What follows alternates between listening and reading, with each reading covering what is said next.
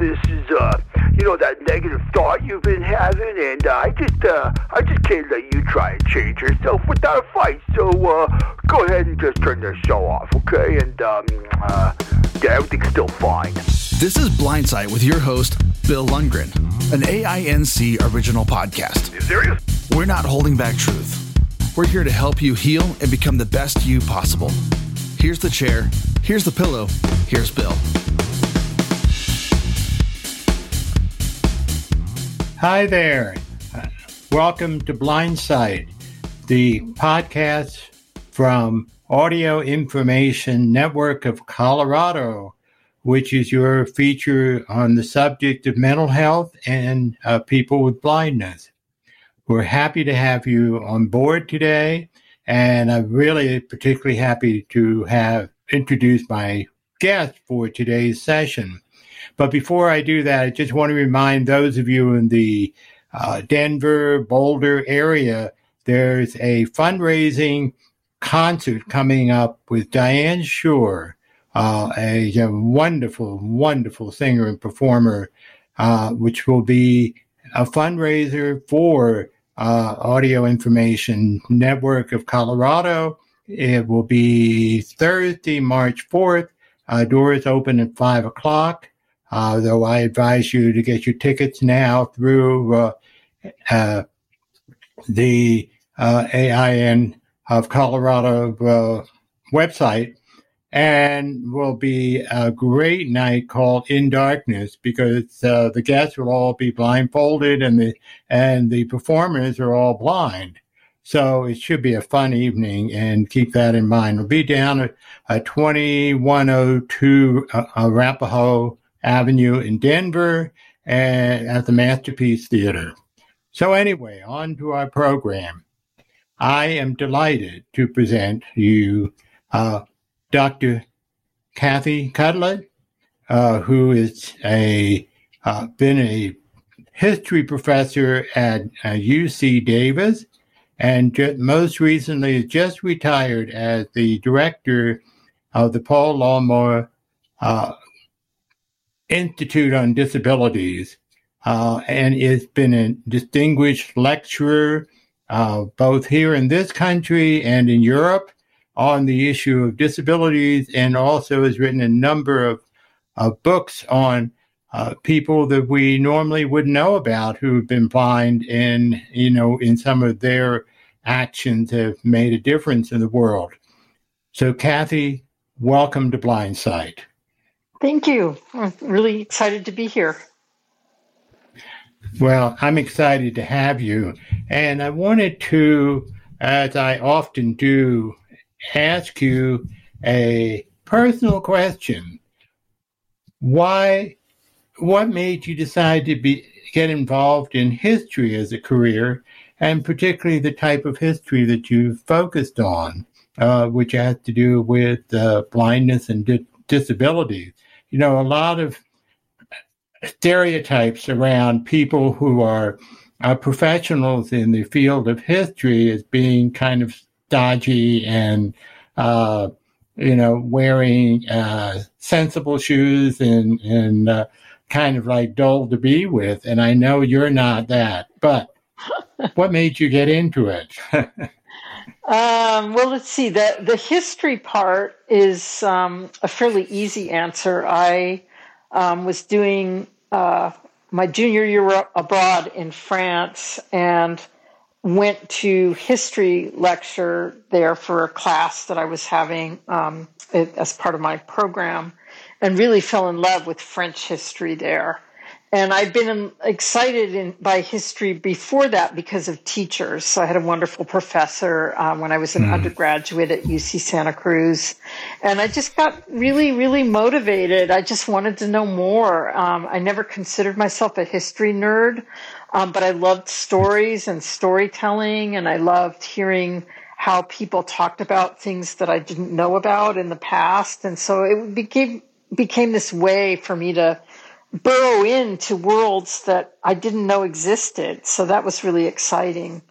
Um, That's for, interesting. Mm-hmm. Yeah. So for the blind history piece, that took longer to mature and develop. Um, and that requires me to kind of pull back a little bit and talk about my own history. Uh, I was born with cataracts um, at a time when they couldn't do much about cataracts, and so I didn't see anything till I was about nine months old when my dad took a picture with a camera and I reacted to the flash. And so they rushed me around to various doctors and they performed a number of surgeries over the course of my life that made my sight better. Um, uh, made, made me have sight actually, then made it better, but it was never that great. So I was always in this in between place. I was never not seeing anything, but I was always seeing uh, badly.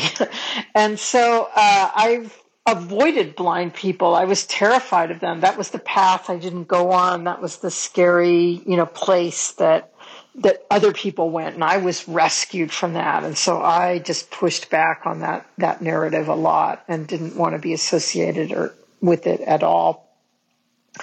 Uh, I went through my entire graduate school career in basic denial.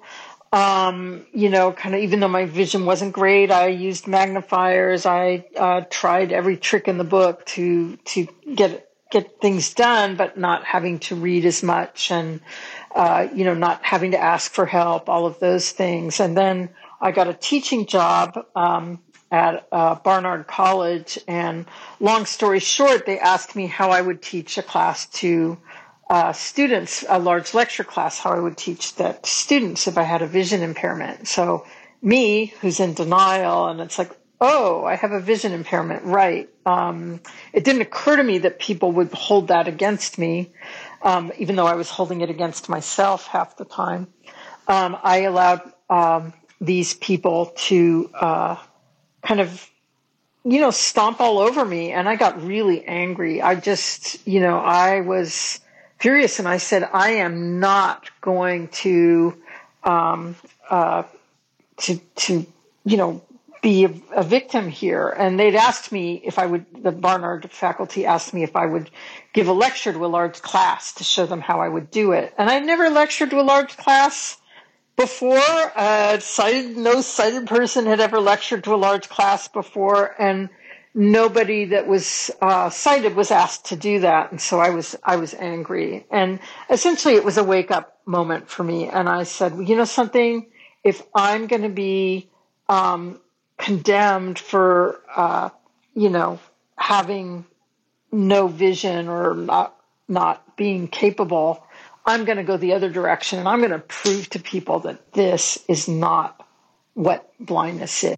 Anyway, so I um, ended up saying, I'm going to study blind people. I want to understand what their history was because I was doing history of medicine already. Uh, I'd been really interested in the history of epidemics. This was way, way, way, way, way pre COVID.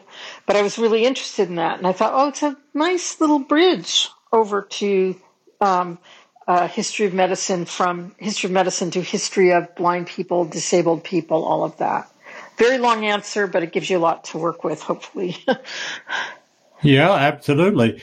But I, I, imagine when you started, you must have thought, uh, like a lot of people do, there isn't much history there. It's like, yeah. it's almost like we've discovered blindness recently. Yes, no, that's that's a really excellent point because yeah, most people just sort of say, "Oh, uh, first of all, blind people how many are there? Second of all, um, they're not very articulate. That's the belief. They're, they didn't have any positions of power. They didn't have any information. They were either victims or, you know, just kind of marginal to everything. And the trick for me was to understand that you need to think about blind people within the context of all kinds of other things happening historically and not just related to blindness. So it could be related to gender, it could be related to race, it could be related to um, the growth of cities, it could be related to how um, education was formed. All of those things, blind people are right there and they're making noise, they're changing things, they're doing stuff, but nobody thought to look except for in a few cases at a few maybe exceptional blind people that had either invented something or become uh, famous musicians or a couple of scientists, but they were very rare and it didn't apply to most people. So yeah, you're absolutely right. Most people didn't think that. Sure Most people, um, Siri's telling me, I'm not sure I understand. So Siri, just listen up. Um, so anyway, I, you know, uh, started to dig in a little bit and I had skills from my other kind of historical research from writing my doctorate and then my first book, which was about cholera epidemics. So I knew where to look for people that you weren't used to finding. Um, I met people in France who were doing some of this work and I uh, bonded with them. Um, there was a colleague that I ended up writing a book with in France who uh, was really deep in with the history of blind people in France, and that just blew my mind. I just learned so much, and it was so exciting, uh, both to learn about it and also to work with her to write a book together. Um, and I can talk about that book if you want. It's the history of this really cool. Yeah, definitely. Yeah. So the, the, what happened was I was in the archives looking for, you know, just evidence blind people, and I came across this little pamphlet and it was on the history. It was said, it was said, um, reflections on the physical and moral condition of the blind. Um, and it gave this woman's name. Her name was Adele Husson, H U S S, as in Sam, O N. And so I was like, wow, what is this? And um, I was the archivist was helping me um, read the handwriting and all of that, and so I was transcribing it. And then uh, my friend uh, that I talked to about blind history, whose name is Zina, Z I N A, and the last name is Weygand, W E Y G A N D. Um, I started talking to her about it, and we had this conversation. She said, "You know, I found that same pamphlet, and I didn't quite know what to do with it. It's just, she's clearly this really interesting woman. It was from 1820. Uh, well, that, that's more or less 1822, around then. Um, so really early in uh, history of blind people for most people, um, and she'd written this this little pamphlet about how blind people should behave and how they, especially girls, um, and nobody had written about blind girls very much at all. And she was giving advice to her, uh, what she called her uh, comrades of misfortune.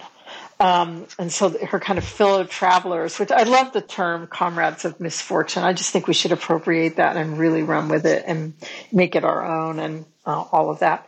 But she, uh, Adele, uh, wrote about, you know, what kind, how to tell the difference between fabrics, um, what it means to listen to music, uh, what, how she imagines what stars are, uh, all of these kind of reflections that she had, and then she has this whole part at the end. Uh, the second half of the book is all about blind women's marriage prospects, and so she just digs in and starts thinking about how blind uh, women should not get married because if they marry a sighted guy, he's going to just take advantage of her and he's not going to be interested anyway. If she marries a blind guy, she, Adele says, um, then the, the, she will become, um, you know, really desperate because he won't have any prospects. She won't have any prospects, all of this. And again, this is 1820 and, and all of this. Yeah.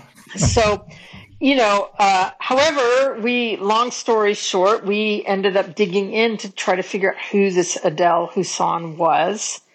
Uh, we found out we've had a chance uh, encounter, uh, uh, you know, with a document that made the connection for us. It turned out she did get married. She did get married to a blind guy. She went on to publish about uh, 12 novels before she died at the age of 29 in a fire. Um, and she wow. and the novels are all terrible but she, they sold pretty well. She was writing to this sort of moral moralistic audience of the 1820s in france. So she's trying to ingratiate herself with the religious officials at the time and trying to do all that. Um, for your so audience like the members, conservatives. yes exactly. Uh, and uh, for your for the audience for people that do want to read this book um, you can it's it should be on bookshare um, uh, bookshare.org. It's also available. Uh, yeah, that's probably your best bet, Bookshare. It's it came out a long time ago. It came out in 2002, so it's been out a while. Um, um, but it's really a great read. You get her thoughts, Adele's, and then how we piece together the detective story of finding who she was and what her true life was like. Well, the the question I had was, did she actually is was she talking from experience about her negativity of being married to a blind guy? Um. So no, I don't think so. I mean, we don't know details about her life. She married a blind musician, oh, really? um, inventor. And what's interesting, um, the other piece of this is that she, in her writing, says blind men should get married, just not blind women, because if blind men marry a sighted woman, they'll take care of him. um, and so that that would be the great thing. But if he marries a blind woman, he's it's just not going to be that great. So uh, her husband, uh, Adele, and her they we believe they had one and perhaps two oh, really? children. Uh, we believe that Adele and the children perished in the Ah. fire. Um, but the husband survived uh, the fire and went on to marry a sighted woman who took care of him. so, um, yeah, so I guess she kind of uh, maybe knew what she was talking about. I don't know. But um, I don't know any details about their relationship. You know, people didn't talk Right, about right. that kind of stuff in the early Mhm. 19th century, so we don't know. I'm sure they don't really even acknowledge that someone happened to be blind, or just hide them away. Right. Well, well, see, the thing was, they were trying to get a res. One of the things was, and one of the reasons she wrote this this piece was she was trying to get a residency, uh, to get a, a place to live in a enclave for blind people that allowed uh, blind people to live in it, supported them, and gave them meals and some charity. And they were very, very, very poor. Um, and so she was trying to make money from her writing, Right. but that Mhm. you know Mhm. could only go so far. And they didn't, they didn't um, let her in because somebody said, and we have the petition that says this. She wrote her petition to try to get admitted there, and somebody had scrawled in the margin, "This woman is a schemer. Don't let her in." And so uh, it was interesting. Yeah. Uh, so they wouldn't have let her live there. They wouldn't have let them live there as a blind married couple, I don't think. So, um, you know, it's one of those. Yeah. Anyway, Well, tell me more because you've done a lot of research in this area. And uh, it's fascinating to hear these kinds of stories from 1820. Now, Louis Braille was when? He was about the same time, and it's it's likely that they they met. We we figured out that he definitely knew her husband, her husband, and he definitely interacted because they both did stuff at the Really? did Okay, so we're talking school. you're talking about uh, certainly he was a major figure in the blindness movement. Not a, no, no, he wasn't. That's the thing. Louis Braille Really? wasn't a major figure among blind people, except for like the ten or so that he interacted with at the at the Institute of uh, Blind Institute of Blind Youth in Paris, and so he was busy. You know, kind of perfecting his system, working with people, whatever. Nobody'd heard of Louis Braille. He had, you know, he was very modest, very low key. Uh, the invention of Braille was a very uh, kind of probably more collaborative than the stories typically tell it. That Oh, you know he probably tried it and gave it to his fellow students, and they corrected and made you know suggestions and and all of that. And so Louis Braille was not you know this this big you know chest thumping you know like here I am I'm here to save us you know he was just kind of quietly saying, you know, we need a way to read that's more practical than, you know, just raised Okay. print Mhm. letters. And there's, you know, stories about how he worked um, to improve the system based on hearing a lecture by a blind, or sorry, by a, by a general, one of Napoleon's generals, about uh, tactile writing, and that gave Louis Braille the idea, wow, maybe there's something more we could do with this. And hmm, interesting. people had come up with yeah, people had come up with all kinds of systems for blind people to write, and some of them were very informal and just, you know, it's in a single household, somebody worked with somebody to do something, or in um, a particular uh, region, maybe people learned a few things, but they didn't, you know, have Braille until it spread more in the 18, uh, I would say 1870s, 1880s. And Louis Braille died in 1852. So he wasn't, he wasn't there spreading his system. It's just that it was taking root among people that were in a position to show it to others. And, you know, it kind of snowballed after yeah. that. So he never got to be appreciated in his lifetime for what he did. I think people no, that he wasn't. I mean, he was appreciated as a teacher at the school and somebody that had a really good idea. And I think there were people that saw the potential there, but I don't think anybody hmm. dreamed that it would, you know, be a worldwide communication mm-hmm. system, you know, mm-hmm. or transcription system, I should say. Uh, you know, nobody knew that then. It was just more you know, one of these many things, including general literacy in European history and in French history in particular, where students that were sighted were learning to read and write for the first time, many of them. Um, up until the end of the, you know, around 1900, most sighted people were not that literate. They didn't know how to read and write. That would be, uh, you know, that was, that was taking root and, and taking off but it would take time. And so blind people were going through a similar process. It's not mm. that different where this, they were catching up to the sighted people. It wasn't that at all. It was part of a big movement in the world and in European and especially French society to make sure that everybody was educated mm. so that they could become good workers, good citizens. They could, uh, you know, be good little French citizens, basically. Mm. Well, so was France kind of like a, uh, a bedrock to the blindness community in terms of what was happening, or was this happening independently? It was, but it was because it was the place that formed an institution to educate blind people. Up until this, this um, Institute of Blind Youth was formed uh, in the eight, it was right before the French Revolution, basically. It was formed in the 1780s. But, and it was formed by a sighted guy um, named Valentin Hauy, H A U Y. Um, and he wanted to bring blind people together to educate them. And this was the time of the Enlightenment. So he was a, a, a, a big uh, champion of education for everybody and he wanted blind people to be educated too. So he, he formed this school. He brought together blind people from France, uh, or people in the Paris region. He, uh, you know, started publicizing it and the school eventually took off, uh, in France.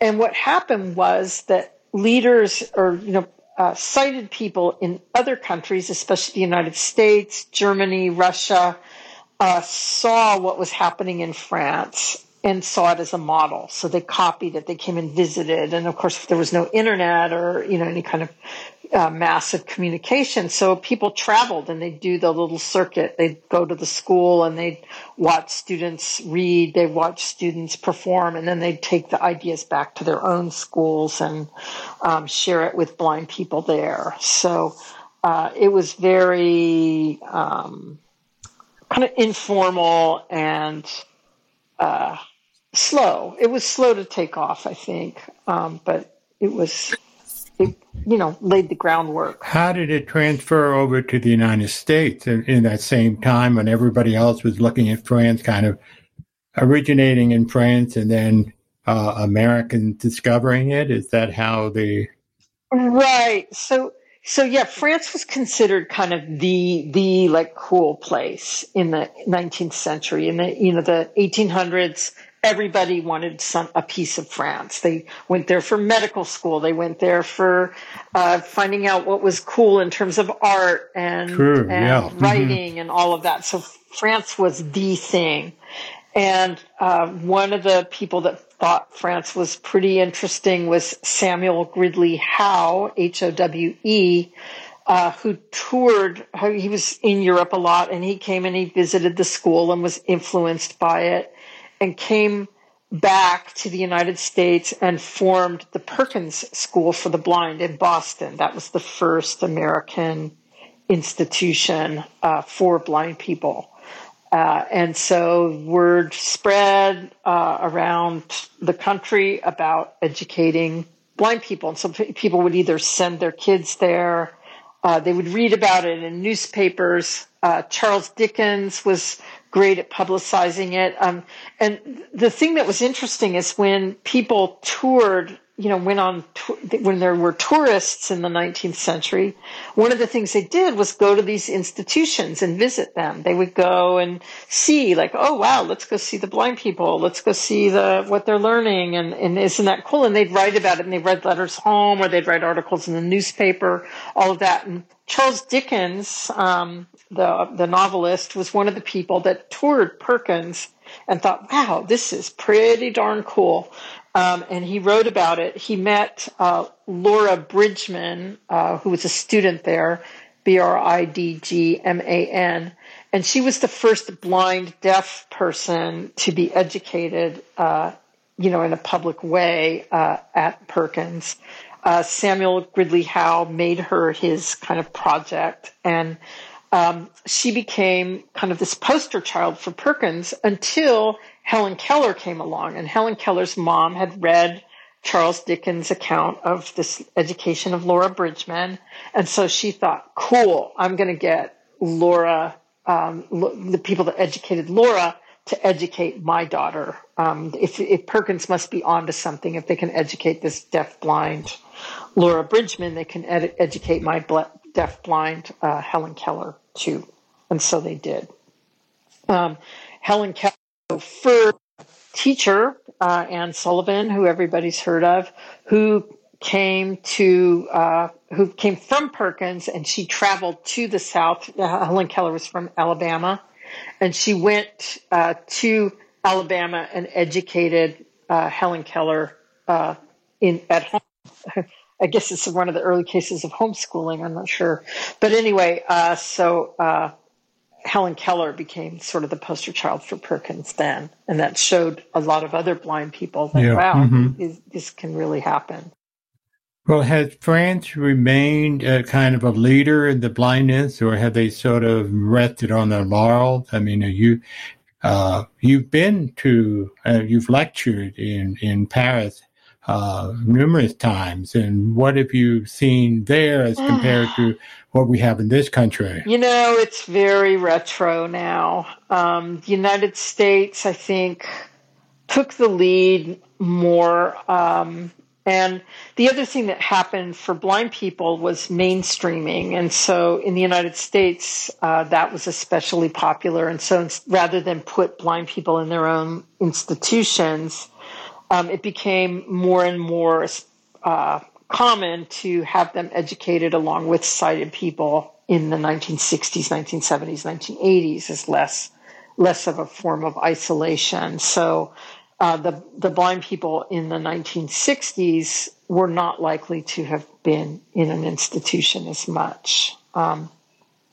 mm-hmm. The United States, I think, where it excelled in ways that France didn't was there was a movement from within blind people themselves to promote you know a blind identity and a blind blind education all of those things. And things like national federation for the blind or sorry national federation of the blind i, I don't usually make that mistake um, the american council uh, of the blind uh, these organizations uh, run by and for blind people really bubbled up from within the unique cultural uh, uh, world of the United States. Um, in some of it's rooted in racial politics, some of it's rooted in civil rights and um, uh, working class history, all of that. It's all kind of part of the American uh, dream in a way to to push back and to educate the common person.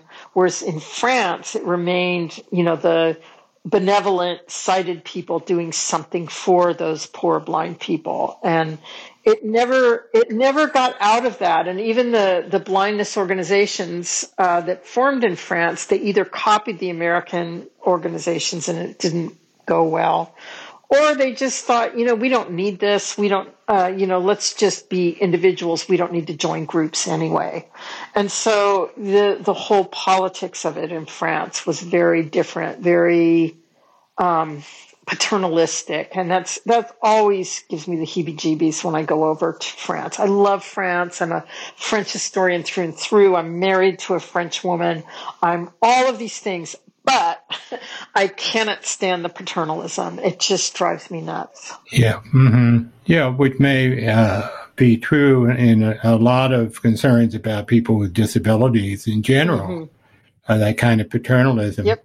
Uh, I remember I remember in Me- when I've gone down to Mexico, it's like uh, the the little old ladies in, in black mantilla who would uh, uh, cross themselves when they oh, see yeah. me. You know, yeah, that happened like, to me in to France. prevent the yep. evil eye. Yep. yep. Yeah. Yep. And it's like, oh, you know, I've got the evil eye, but it, it's uh, we're fortunate in this country. What do you? I mean, it, you Howe was really the one who got it all started in, in the United States because we don't talk much about him.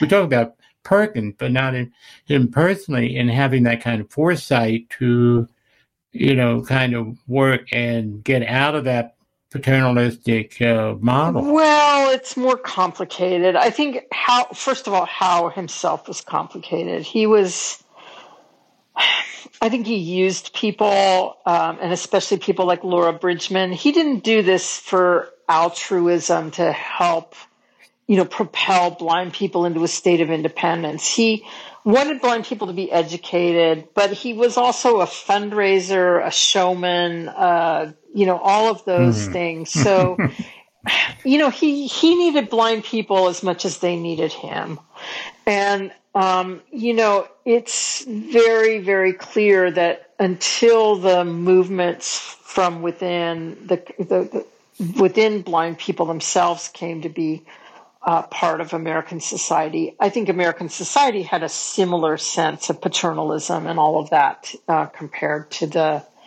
um, you know. Uh, it was like France in a lot of ways. The thing that changed the United States, I think, was civil rights, uh, self determination, uh, independence that was kind of uh, rooted in an idea that America Americans need to pick themselves up by the bootstraps. Now, there's advantages and disadvantages of that ideology because. I mean, you know, in France, your average blind person is better taken care of by the the system, by this by a social safety net. United States, uh-uh. So, you know, it's, you, you know, you get a few things here and you lose a few things. So I think it'd be great to have a combo. Um, I'm not sure Canada is it, but it could be. Um, but, you know, you have the French uh, ideas of taking care of people in a society and the American ideas of independence. But I think it's complicated there as well. So, um, yeah. But yeah. So it's creating a balance be, between the two. Sure, sure. Uh, between being taken care of, but at the same time not having uh, being taken care of. Yeah, exactly, exactly. And to give somebody the the desire and the ability, if they want it, to really not have to depend on others for help.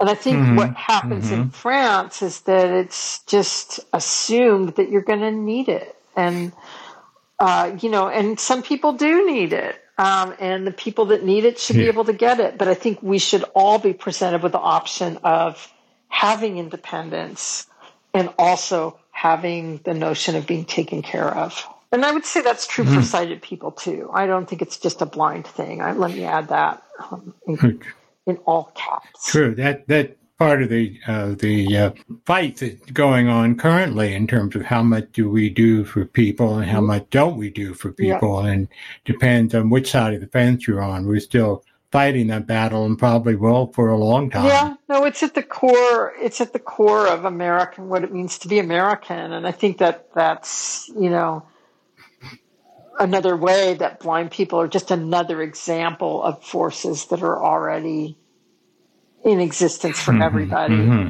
This has been fascinating.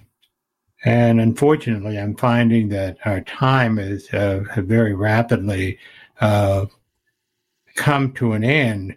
But I'm hoping that I'd like to continue this conversation at, at some point with you, Kathy, if if you're uh, up for it. Absolutely, and, yeah, but, sure.